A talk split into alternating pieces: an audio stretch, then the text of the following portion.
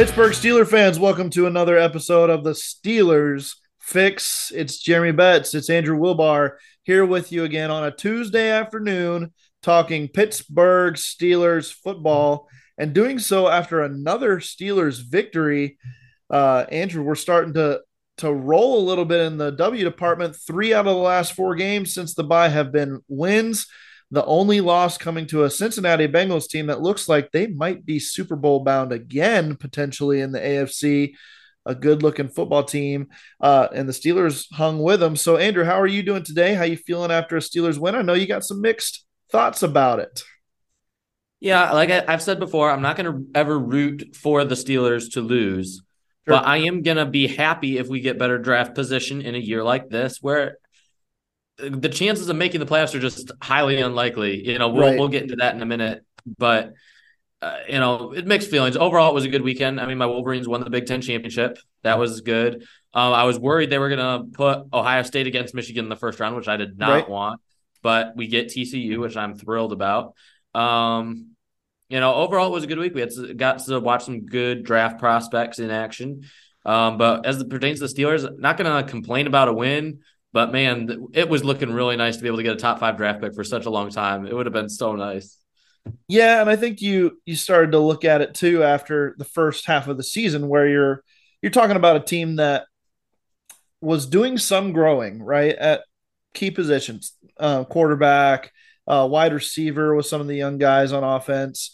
Uh, the offensive line has been blocking a lot better in the running game specifically. Still some things to work on in pass pro.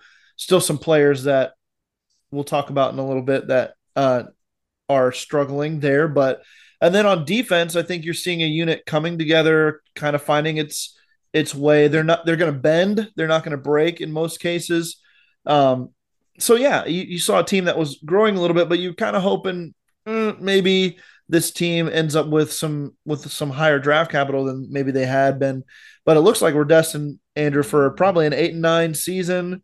And uh, middle of the road draft selection, and you know, for draft nicks that might not be best case scenario, but obviously the team winning and the team showing um, somewhat of an identity in doing so has to be good news uh, for Steelers fans. Yeah, it, it, it, it, winning is important for a younger team and learning how to win. Um, so even though there is, you know, growth even when losing. Um, it is important laying that foundation, um, building a winning culture. It's just frustrating when that winning culture didn't start off at the beginning of the year, like some people were hoping, the optimists were mm-hmm. hoping. And then, you know, now you're getting to this point when the, the way the schedule plays out, yeah, the Steelers can probably win a few more games. The way they're playing right now, they're playing, sure. whether they're playing together as a unit, which was something that we didn't see at the beginning of the year. And honestly, I was listening to a radio station in Chicago because, of course, Chase Claypool got injured t- in today's game. Right. They were kind of complaining about that trade, you know, and the move that the Bears made, talking about some of the bad moves that they've made. And the guy pointed out that since Chase Claypool has gotten traded, the Steelers have played better. Yeah, they have. I, and- I, I'd never really – I don't I don't think Chase Claypool is the reason why the Steelers are playing better. Right, but right. it is weird to think how he hasn't really – it hasn't really affected the offense not having him there. The offense yeah. isn't suffering – without him. Um, and well, I think that was something key as well. Yeah, and I think that the the biggest thing you're seeing with that is the rise of Pat Freiermuth. And I think yeah. that his play in the middle of the field, something we touched on when the trade initially happened, has been a huge boost for this this team. Um, you know, he's more reliable of a target than Claypool was. Pickett trusts him more. They have a good connection going. Uh, um, another pretty good game from Freiermuth. And from a fantasy perspective, even if you're just going off of that, uh, Freiermuth looking like a top five tight end uh, for twenty twenty-three and the remainder of this season as well. Um, but Andrew, just real quick, talking about Freiermuth, which we're going to do a little bit later. Um, you know, I think he's a guy. We saw the Steelers struggling to score touchdowns when they got down into scoring territory in the opponent's side. Um, You know, I was going to ask you the question, how do the Steelers turn some of these field goal drives into touchdowns? I think targeting Pat Freiermuth maybe down there a little bit more frequently would be a, a key to, to improving those numbers. You would think, and it's just weird. Ever since the Heath Miller days, it's been like this with the Steelers tight ends. That we'll use them over the middle of the field at times as we drive down the field, but for some reason, once we get to the end zone, we're targeting the Antonio Browns and the Deontay Johnsons and the smallest receivers on the field. I don't totally right. understand that. Um, but when you have the big bodies, use them. We were talking at draft time a couple years ago how Pat Freiermuth could be the focal point of an offense. He has that explosiveness and he has that ability because he does the dirty stuff as well. And usually I think of guys like Bruce Arians when Larry Fitzgerald was in the latter part of his career. They had to move him inside to the slot. And they had him do a lot of blocking. He wasn't as explosive as he once was, but he would reward Larry Fitzgerald with targets in the red zone because right. of the dirty work that he did in assisting in the blocking department. I'm hoping the Steelers will do the same with Pat Freiermuth. Obviously, Freiermuth is still in the youth of his career, um, unlike Fitzgerald, but even more of a reason to get him involved in the red zone. Such a big body, such a big presence. And the Steelers, I believe he's a player the Steelers need to invest in long-term. Um, and if you're going to invest in him long-term, why not utilize him yeah. in the area of the field where he would be most useful? Yeah, and the reliable hands. I think Ben Roethlisberger made good use of Pat Freiermuth in twenty twenty-one in his last season. Um, Freiermuth had the most red zone touchdowns of any tight end, I believe, in the league through probably the first twelve, thirteen weeks of the season, uh, with seven, I believe, is what he had at that point. And so, you know, he's he's definitely a guy that can that can be that should be a focal point of the offense down in the red area. So, you know, my que- my next question kind of follows that up, um, is who's really to blame here? Because, you know, a lot of fans go straight to, oh, it's Matt Canada. It's Matt Canada. He doesn't know how to call plays in the red zone. But, I mean, at some point you got to say, guys, you got to execute down there too.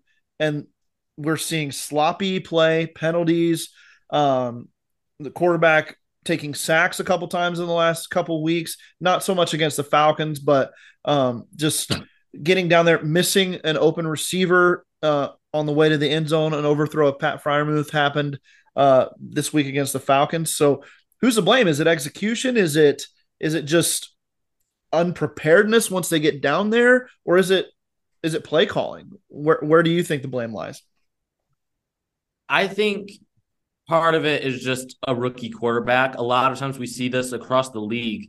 Uh, even when rookie quarterbacks come on the scene at the beginning of the year, very rarely do they have great production once they get into the red zone. Usually if they score mm. touchdowns, it's on big plays where, you know, a receiver just runs away from the secondary. Or those teams struggle once they get down when the field is shorter and the defense is more condensed. There's not as much open space to work with.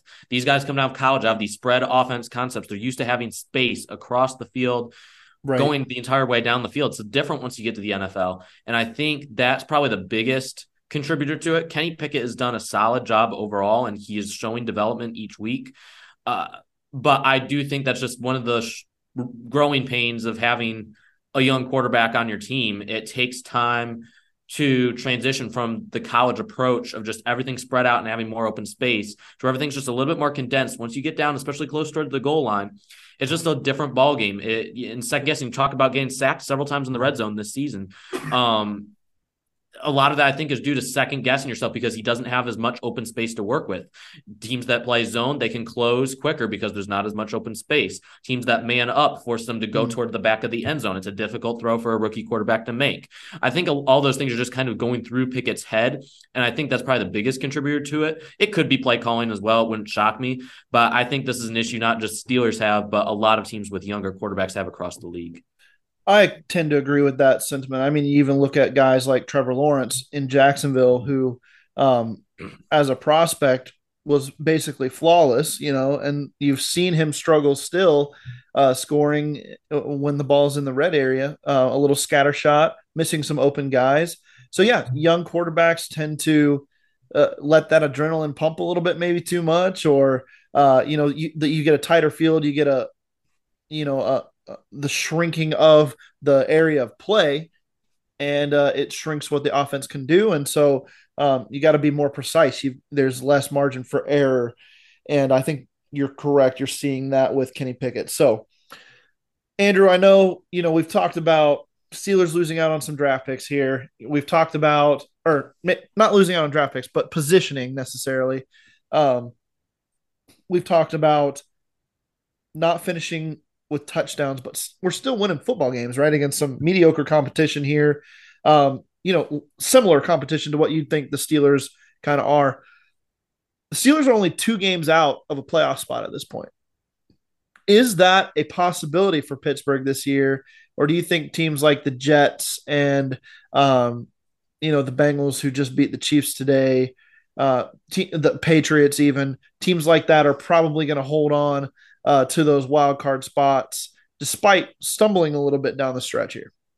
I'll tell you what, if the Patriots don't make that quarterback change from Mac Jones back to Bailey Zappi, I'm not sure they're holding it. Mac Jones is not doing well. Yeah. I'm not just saying this because our boy Bailey Zappi. Mac Jones is not doing that well at yeah. all.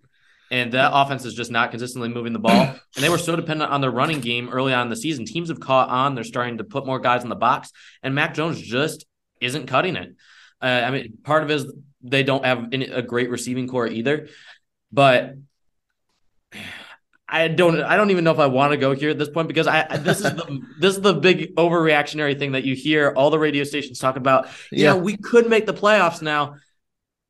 I, technically, yes, it's possible. I wouldn't count on it. Sure. I, I think I mean Baltimore looks like a winnable game, whether or not Lamar Jackson is there. I think they're yeah. a team the Steelers can beat.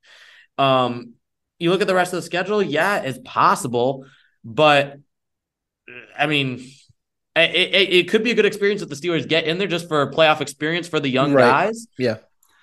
I I tend to doubt it. T J Watt struggling to stay healthy, continues yes. to get banged up by the week. The depth overall on the defense, especially in the secondary, is not that great.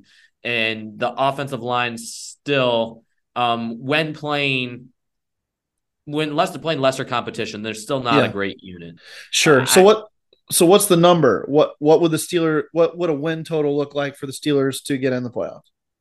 I think it's possible you could get in with a nine and eight record. Yeah, I, I think it's possible if you have a little bit of help.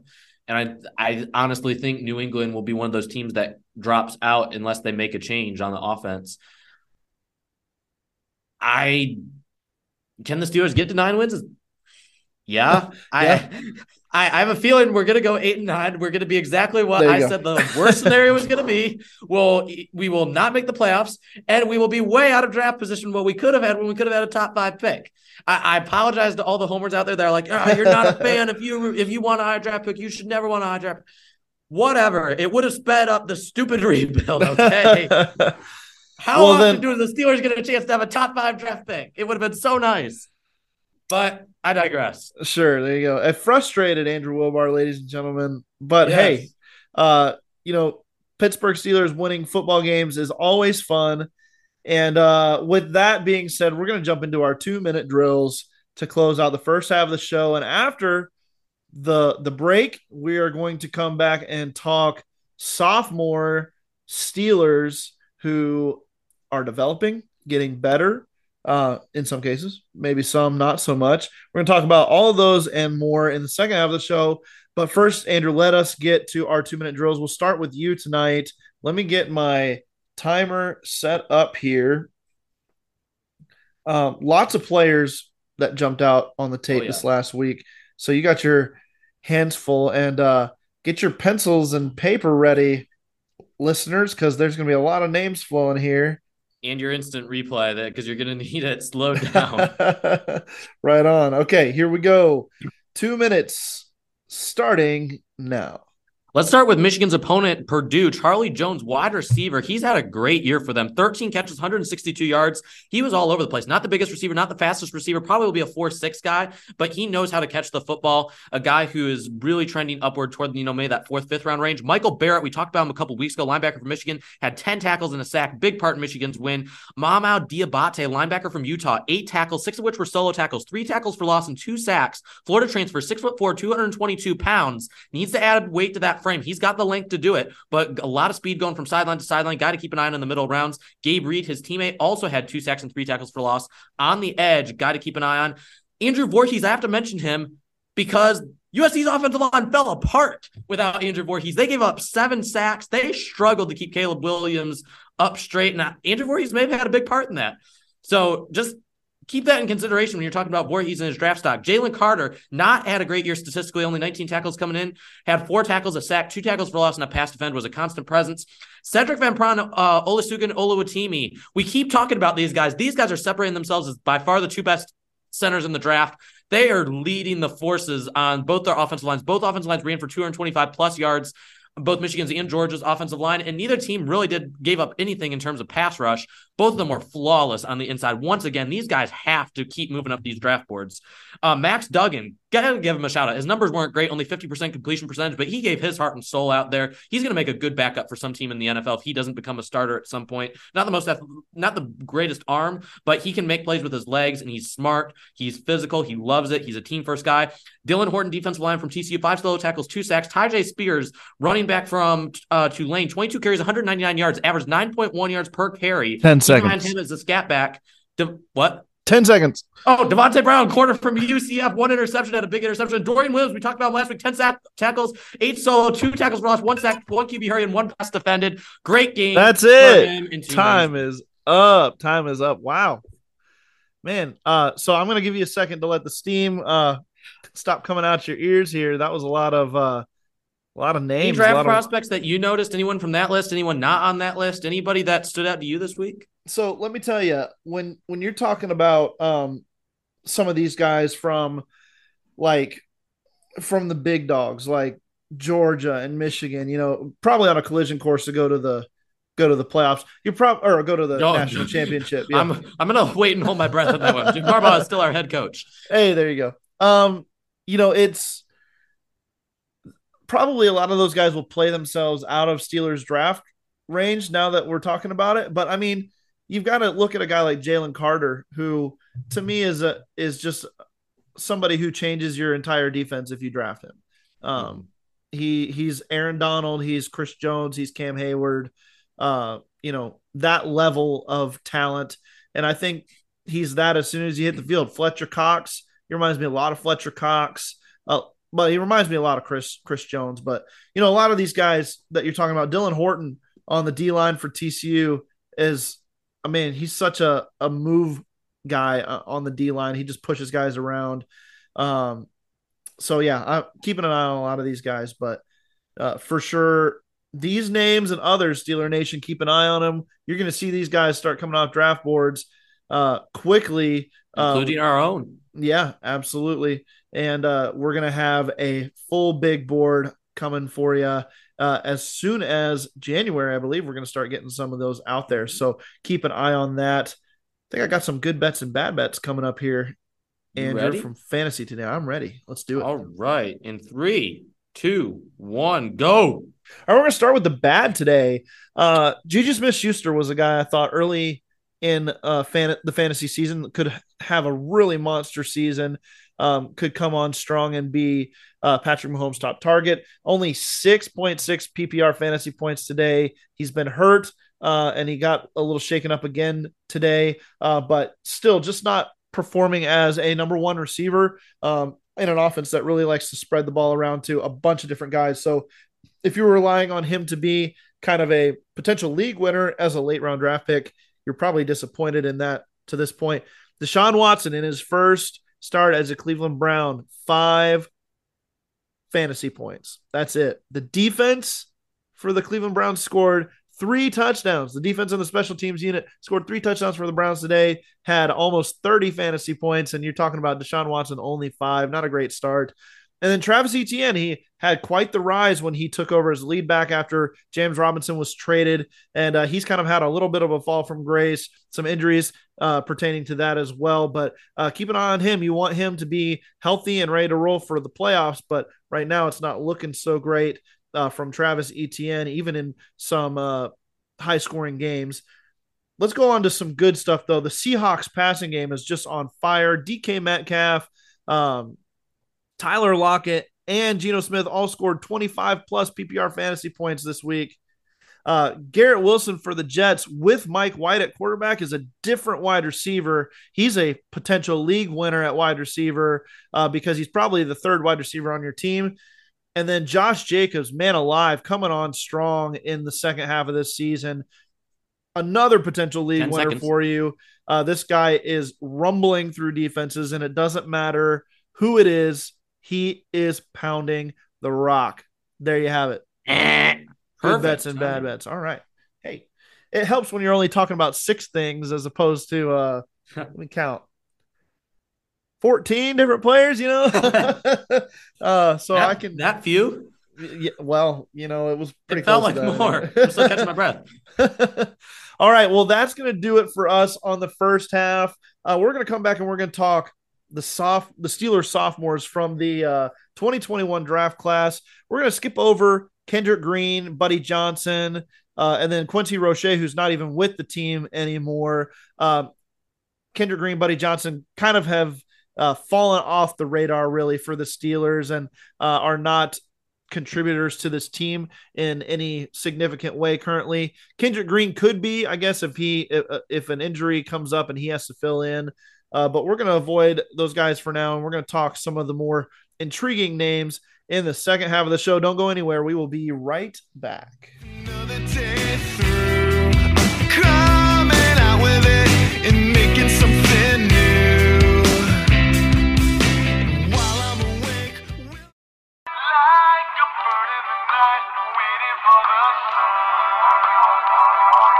As fast as they can, they're traveling away in cars to follow. We're back. It's the Steelers Fix, part of the behind the steel curtain dot com family of podcasts. So much content on the podcast side.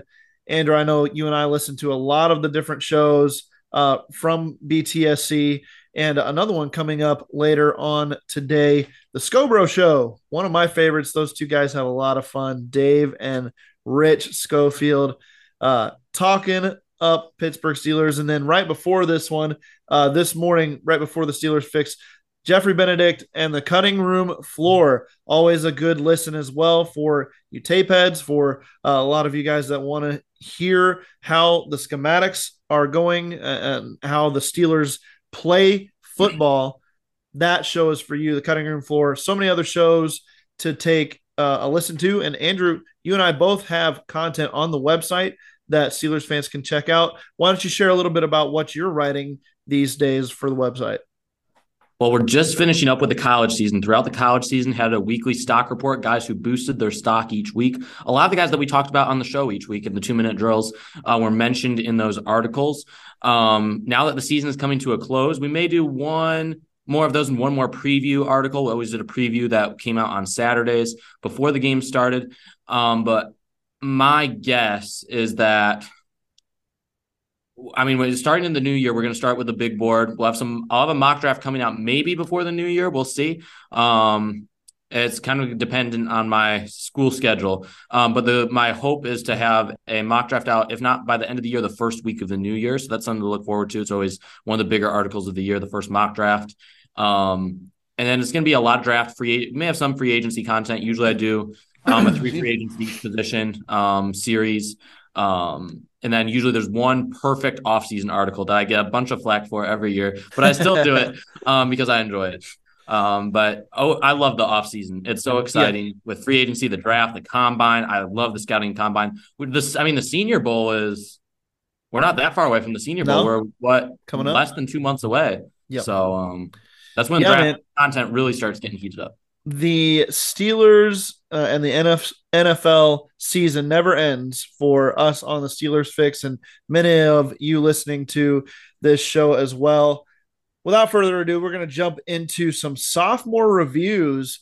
Uh, Steelers twenty twenty-one draft picks who are um, landing big roles with the team, playing uh, you know, important and necessary uh, snaps for the Steelers and uh, contributing to uh, some wins recently. Let's talk about the Steelers' first round pick from uh, twenty twenty-one. And Andrew, we're going to kind of just we're going to talk about you know just a little bit about them and then give their biggest strength, their greatest flaw, and how they can improve in that area, and then uh, just kind of give them a grade here.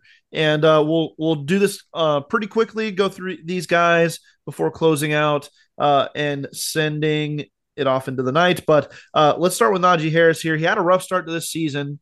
Um, he's looked better, though, since the bye. He's looked more decisive, uh, more impressive in the running game for sure.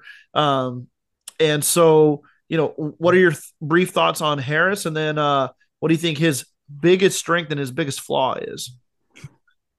Well, with Najee, I would say the biggest flaw is that he's a running back.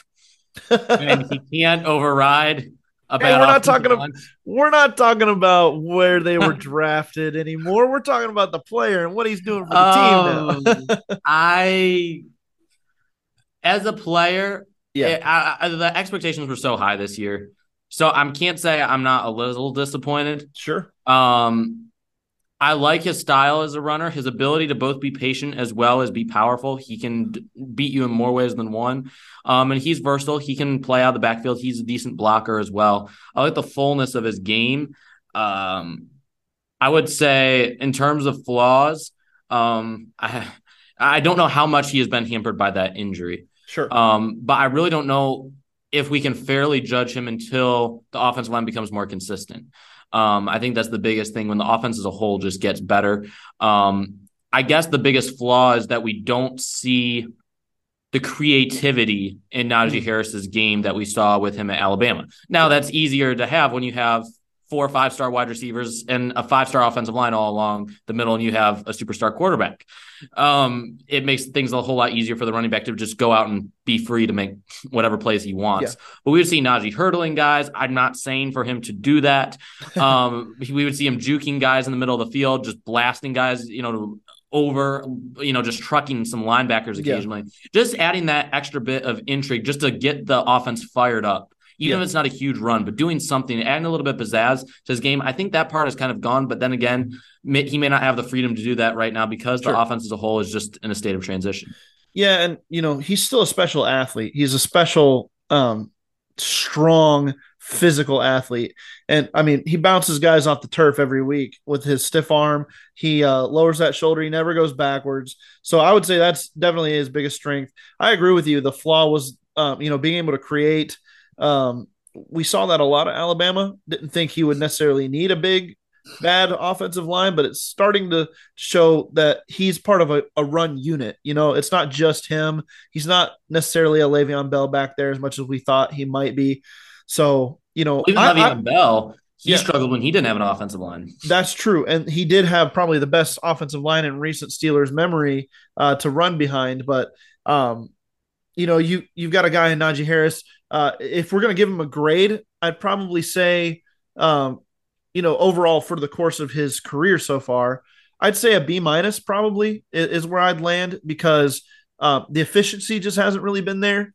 But still, you see things every game, uh, one or two runs every game where it's like, okay, this this is why this is why he was uh, in first round consideration. So I give him a B minus. What do you think? I don't disagree with that. I would probably give it a C minus, a half letter grade for for the draft is, no for half letter grade for being a little underwhelming this year. Part sure. of it maybe being the injury, whatever. Full letter grade for being a running back because we're grading the pick as a whole as well. Sure, sure. And another letter grade because he's not Christian Darrisaw. So hey, there we go. See, you know, we're, we're always told not to compare ourselves to other people, and yet here you are comparing Najee Harris to Christian Darrisaw. And, and you know, judging his whole his whole grade based off of that one thing that he's. Hey, not I put my reputation tackle. As a draft analyst out on Christian Darrisaw. I was getting so much flack after his first year where he was struggling, and now he's one of the best offensive tackles in football. So I've got to okay. Personal vendettas aside, personal vendettas aside here. out of my system. Out of my all system. All right, all right, sounds good. All right, let's move on to the Steelers' second round pick, who we talked about a little bit at the top of the show, Pat Freiermuth. Starting to play like a top tight end in this league, really showing a lot of those traits. Uh, he may be, in fact, I would say he is so far the Steelers' best draft pick from twenty twenty-one. And uh, it was a surprise at the time. Um, I'm going to say his biggest strength is just um, at the point of the catch. He's got the strongest hands uh, of anybody that he's going to go up against, and he's going to snag that ball. Um Biggest flaw, maybe separation. I don't know if he separates very well at this point. You're starting to see him do that a little bit more. Really can't really nitpick too much about him. Maybe even go to the blocking side of it if you wanted to do that. But just as a as a passing game talent at tight end, really coming together. Uh, what do you think? Strength and flaw for for uh, Freiermuth here.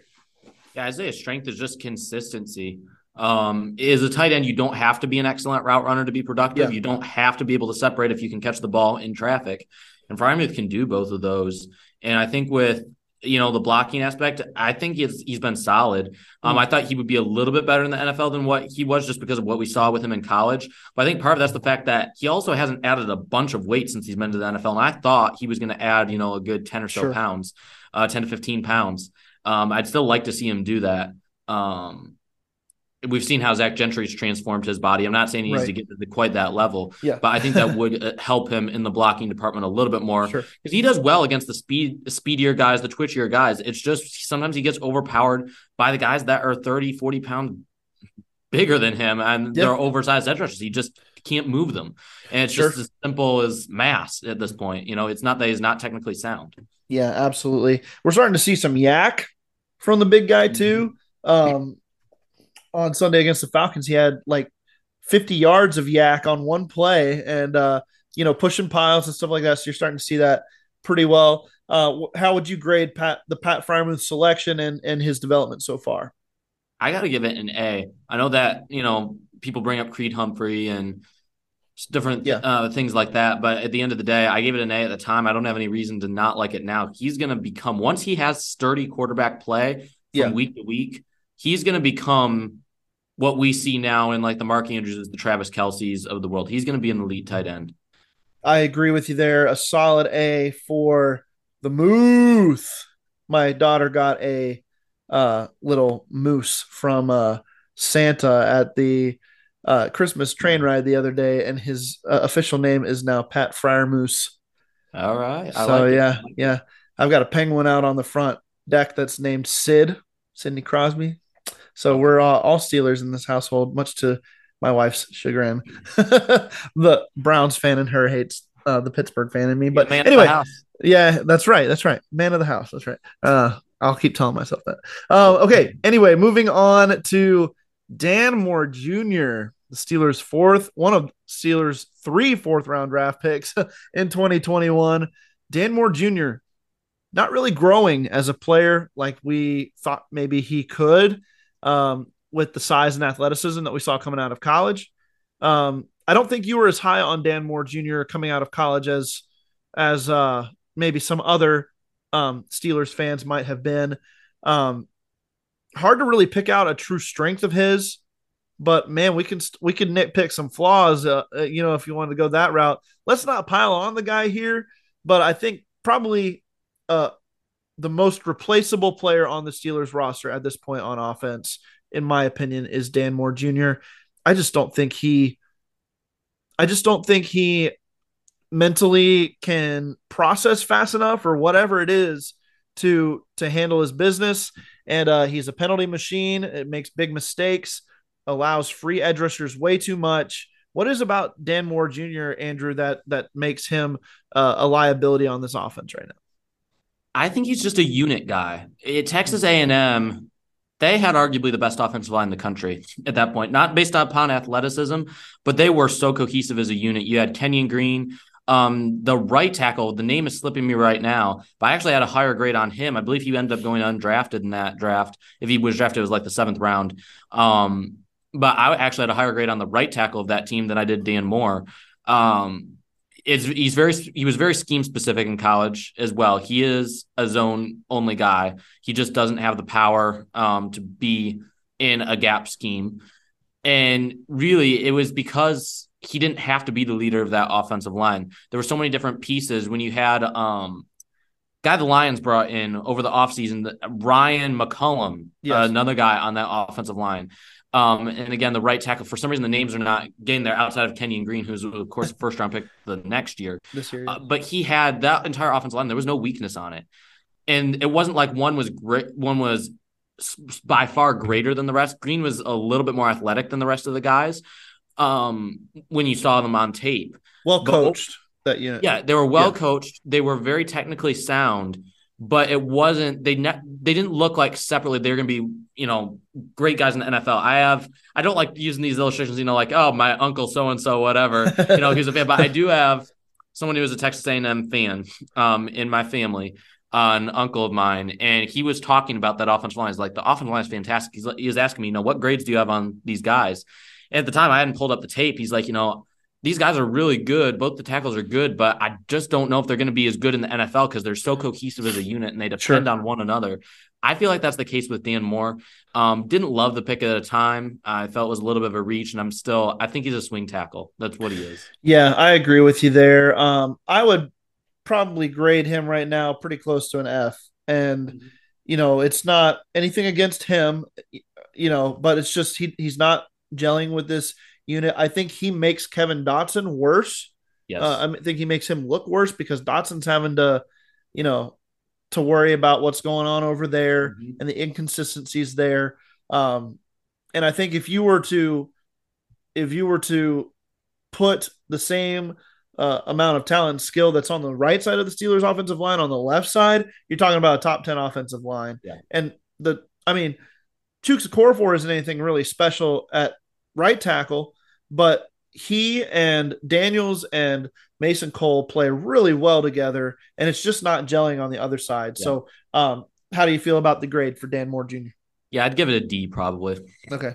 Yeah, I mean, he's had good moments, so, you know, F might be a little too harsh, um, especially for a fourth-round pick. That's that's a shot in the dark, really. you know, well, for, it also may have been just because my expectations were low were low, to start sure. off with. So I, I was I was surprised when he played as well as he did last year against Myles Garrett and started to show yeah. improvement, but somehow he's regressed this year. And, you know, I yeah. yeah. Could could also potentially be, an, you know, another coaching change uh, at offensive line coach. The Steelers have had quite the turnstile of offensive line coaches since Mike Munchak left for Denver. But uh, in any case, let's move on to uh, another fourth round pick of the Steelers, a guy that the Steelers gave up a twenty twenty-two fifth rounder to move up and get uh, Isaiah Loudermilk. Um, you know, he, he hasn't been played uh, that much, especially when DeMarvin Leal is uh, not on I R and, uh, you know, an active member of the team. But I, I'd say Loudermilk has shown a little bit to the Steelers. Um, he hasn't been super flashy, uh, but he's, he's improved uh, enough to, to continue to be a part of this team. And, Uh, it wasn't necessarily a swing and a miss for Pittsburgh. How do you feel about Loudermilk? What do you think uh, about a strength and a flaw for for uh, the Milkman? He's impressed me overall. I, I mean, his tape in college was garbage. I mean, absolute trash. I thought that the was, a, were that was a traits pick, wasn't it? Just like What's a so, a size speed pick, a traits pick. I mean, he's not even that athletic. He has a long frame and he yeah. has mass, but he's not the most athletic guy, not the bendiest guy, but I thought the Steelers were going to use him kind of like we did as an L T Walton, put him out on the edge as an oversized line, outside linebacker. Um, Wisconsin would occasionally use him out on the edge. Um, I thought that was what the Steelers were going to do, but yeah, I had him like in the three forties, something like that, three thirty-four, three forty-three, something like that on the draft board. It, he was, or was that four thirty-three? I don't even know. Like he was, he was incredibly low. I couldn't believe it. He's, he's the, he's definitely exceeded the expectations I had for him. He's sure. provided some depth, but I'm still calling him Milk Dud. He was not worth trading a future fourth round pick for, especially looking in this past draft at what the Steelers could have had with that pick. Yeah. We could have gotten some, there were still a lot of decent players on the board. Sure. Um, so I'm going to give it a D minus, okay. barely passing an F only because he has defied my expectations. He's surpassed them. I just, I, I still do not see a way that you could justify, based upon his performance so far, giving up a future fourth round pick for a guy that probably, unless there's some information they came across that none of us are aware of, probably they could have gotten in the sixth or seventh round. Gotcha. So now did they, did they pick him up in the fourth? Um, did no, they trade they, up to, into the fourth with a twenty twenty-two fifth, or am I getting that switched? I believe, no, no, they did not have a pick at all. They gained a pick. They just gave up a twenty twenty-two fourth and took another team's fifth round pick. Oh, okay, so he was so we, a fifth round. They did draft. Not trade a pick in that draft. It I was the fifth round pick that year for a fourth round pick. The in twenty twenty-two, year, which right? In my okay, opinion, okay. was not a good move. But. I got you. Yeah, that was that's my bad uh, mistake in that uh, that transaction there. But yeah. Um, I'd say his his biggest strength probably is his ability to get off the block at the point of contact. Um, we've seen him do that well, but his biggest flaw is not being able to really get push on the inside. He's not he's not making contact in the backfield because he's not getting push. He's kind of just wait for him to get to me, and then I'll get off this block and make the tackle. He's pretty good at that, but uh, you'd like to see a little more push out of a guy in the middle of the defense for sure. Uh, I'm going to grade him probably – C minus, you know, D. Um, no expectations really there, um, other than, you know, they they did trade away a futures pick for him, so, you know, they must like something about him, and I haven't really seen that quite yet. But still, a guy that that has been playing well when given spot duty uh, for the Steelers. One of my favorite draft picks from twenty twenty-one is Trey Norwood. I think he's underused in this defense. I do not see any world or any reason in the world why Arthur Millette gets fifteen, twenty snaps a game for the Steelers defense and Trey Norwood is either without a helmet or, you know, coming in for spot duty at safety. I think Norwood would be by far the better cover man in the slot. Um, so I just don't, I think he's underused. Um, I think he's, he's very good uh, attacking the football. He is that Swiss Army knife. His versatility is obviously his biggest strength. Uh, his biggest flaw is probably consistency uh, in coverage. Um, but I, I'd still say he's better than Arthur Millette. Uh, so, you know, those are some of my thoughts about him. What do you think about uh, Mike Tomlin's Swiss Army knife? That was a seventh round pick in twenty twenty-one. Yeah, I, I agree with you as it pertains to Arthur Millette. Um, I'm not as big a fan of him just because his his athleticism makes it difficult for him to close on defenders. He has the instincts. He knows what's yeah. coming when he sees a quarterback looking a certain way. I agree but it's that. Just some of it is just athletic limitations. And you can't have him in man against anybody because he gets beat by double moves. Hmm. So, it, and it doesn't even matter the athleticism of the receiver. He's just, his start and stop ability is not good. When he stops his motor, it takes him a while to reaccelerate. Um, and I think that's some of his limitations in coverage. I would give it a C. I'd say it's average. Yeah. He had a solid year last year. Um, I wouldn't say I, that he's really done anything this year to make it, you know, wow, this was an excellent seventh round pick. The Steelers really found a gem here. But, you know, he's on the roster still. Expectations right. can't be too high. I'm just going to go right in the middle with a C. Sure, I'll get. I'll go with a plus on that C, just because it is a seventh round pick, and because he's made some significant contributions to the team. He fills in well um, if he's called upon to, uh, you know, cover even just a game in in spot duty for an injury or something like that. So uh, I'll add a plus to that that C of yours there for Trey Norwood. I like the kid. I think he is a good a good ball player, um, and I think he can continue to grow moving forward. Uh, all right. One of the most uh, polarizing picks in, in the recent Steelers draft history was their final pick of the twenty twenty-one draft, uh, Presley Harvin the third. And uh, Andrew, I'm sure you could reel off a list of uh, of names of players at more prominent positions that uh, the Steelers passed on in either. Even at punter. yeah.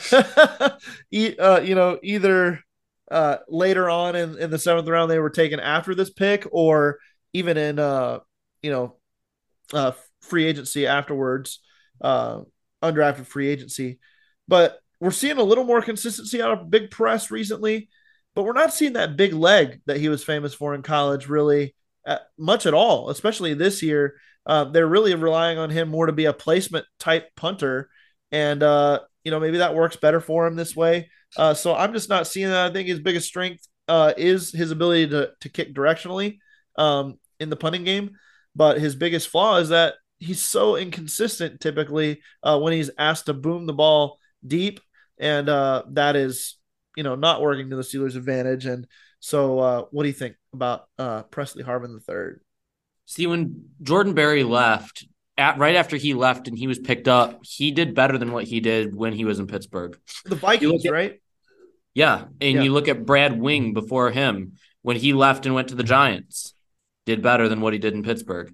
Corliss all Wakeman. of the all of the punters that have been in Pittsburgh in the Danny Smith era have typically done better once they've left Pittsburgh than when they've been in Pittsburgh. You could talk about Danny Smith and about, you know, you know, the creativity he brings, you know, and the, you know, the way the Steelers have been able to create turnovers on special teams. I'm not saying it's all bad, but the return game has stunk under Danny Smith for the most part, unless the Steelers had Antonio Brown back there on a kick or punt return. Kick returns have never been a great thing for the Steelers. Um, and then punts. I don't know if it, I, it, I, all I can figure is that is his philosophy to not worry about downing teams deep, whether he doesn't trust the gunners, whether he doesn't trust the unit as a whole on special teams to get down there. Mm. I don't know. But it's not every punter that comes into here that has the ability to kick the ball sixty yards down the field. Yeah. Can't just have, you know, twenty-five, thirty-five to forty yard punts, and then they finally have a long one. It's like right. there's some there's a trend going on here. I don't want to place all the blame on Danny Smith, but at the same time, why is this the same case with all the punters the Steelers bring in? It's not just yeah. Presley Harvin. It's been every punter the Steelers have had in recent memory. I agree, and I think um, I think if the Steelers had made the right decision um, last year, Corliss Waitman is the punter for this team this year, as opposed and again, to though. What would he have been yeah. if, you know, he hangs around? You know, and you, you saw his struggles as well in, in preseason last year. But I agree. I I, I don't know if this, the Steelers just don't spend much time with that that portion of special teams, or, you know, Danny Smith's in there creating all these things, and he forgot to have punt practice earlier today. Hey, Danny, uh, I don't know. That, let me share a Bible verse with Danny Smith. He that's faithful in that which is least is faithful also in much. Amen. Focus preach. On the little, and it will pay off. Preach, preach. Uh, yeah, so I agree with you there. Uh, I'm going to grade the Presley Harvin pick. Uh, I'll go with a D plus. It, it doesn't do anything for me. Um, you know, he's all right. He had a really good punt against the Falcons. Uh, pinned him and probably uh, helped lead to that pick uh, for Minkah Fitzpatrick, which – would have been a pick six, except for Minkah uh, wisely and rightly stepping out of bounds. So, um, you know, I would have liked to see that on the scoreboard a little bit, uh, but, you know, it is what it is. Uh, so you gotta you gotta give credit where credit's due.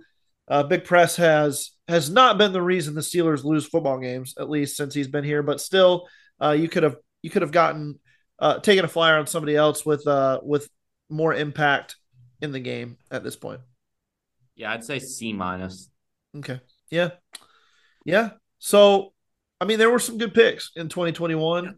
Yeah. Um, you know, I think you and I both agree that the Steelers um, addressed the trenches a little too late in that draft, and they're paying for it a little bit in twenty twenty-two. But, you know, they've got some players that they can build around. Pat Freiermuth. Najee Harris, I think, is still a guy you can build around. Um, they just need to get it right this year. They need to get in the trenches and and put together a unit that uh, helps these guys shine. Uh, so yeah, it was it's one of those things where they may have done things a little bit out of order. They have a chance to rectify that this year, and uh, you know maybe maybe if they do that, then maybe we're looking at a team that's competing for far more than just that disappointing eight and nine record that we think they're going to hit this year. Yeah. All right, well that's going to do it here on the Steelers Fix. Andrew Wilbar and I will be back with you again next week, uh, talking some more Steelers football, hopefully after another win against the Ratbirds coming into town at Acrisure, Acrisure Stadium. And uh, we'll see uh, you guys next time on the Steelers Fix. For Andrew Wilbar, I'm Jeremy Betts. We'll talk to you next time.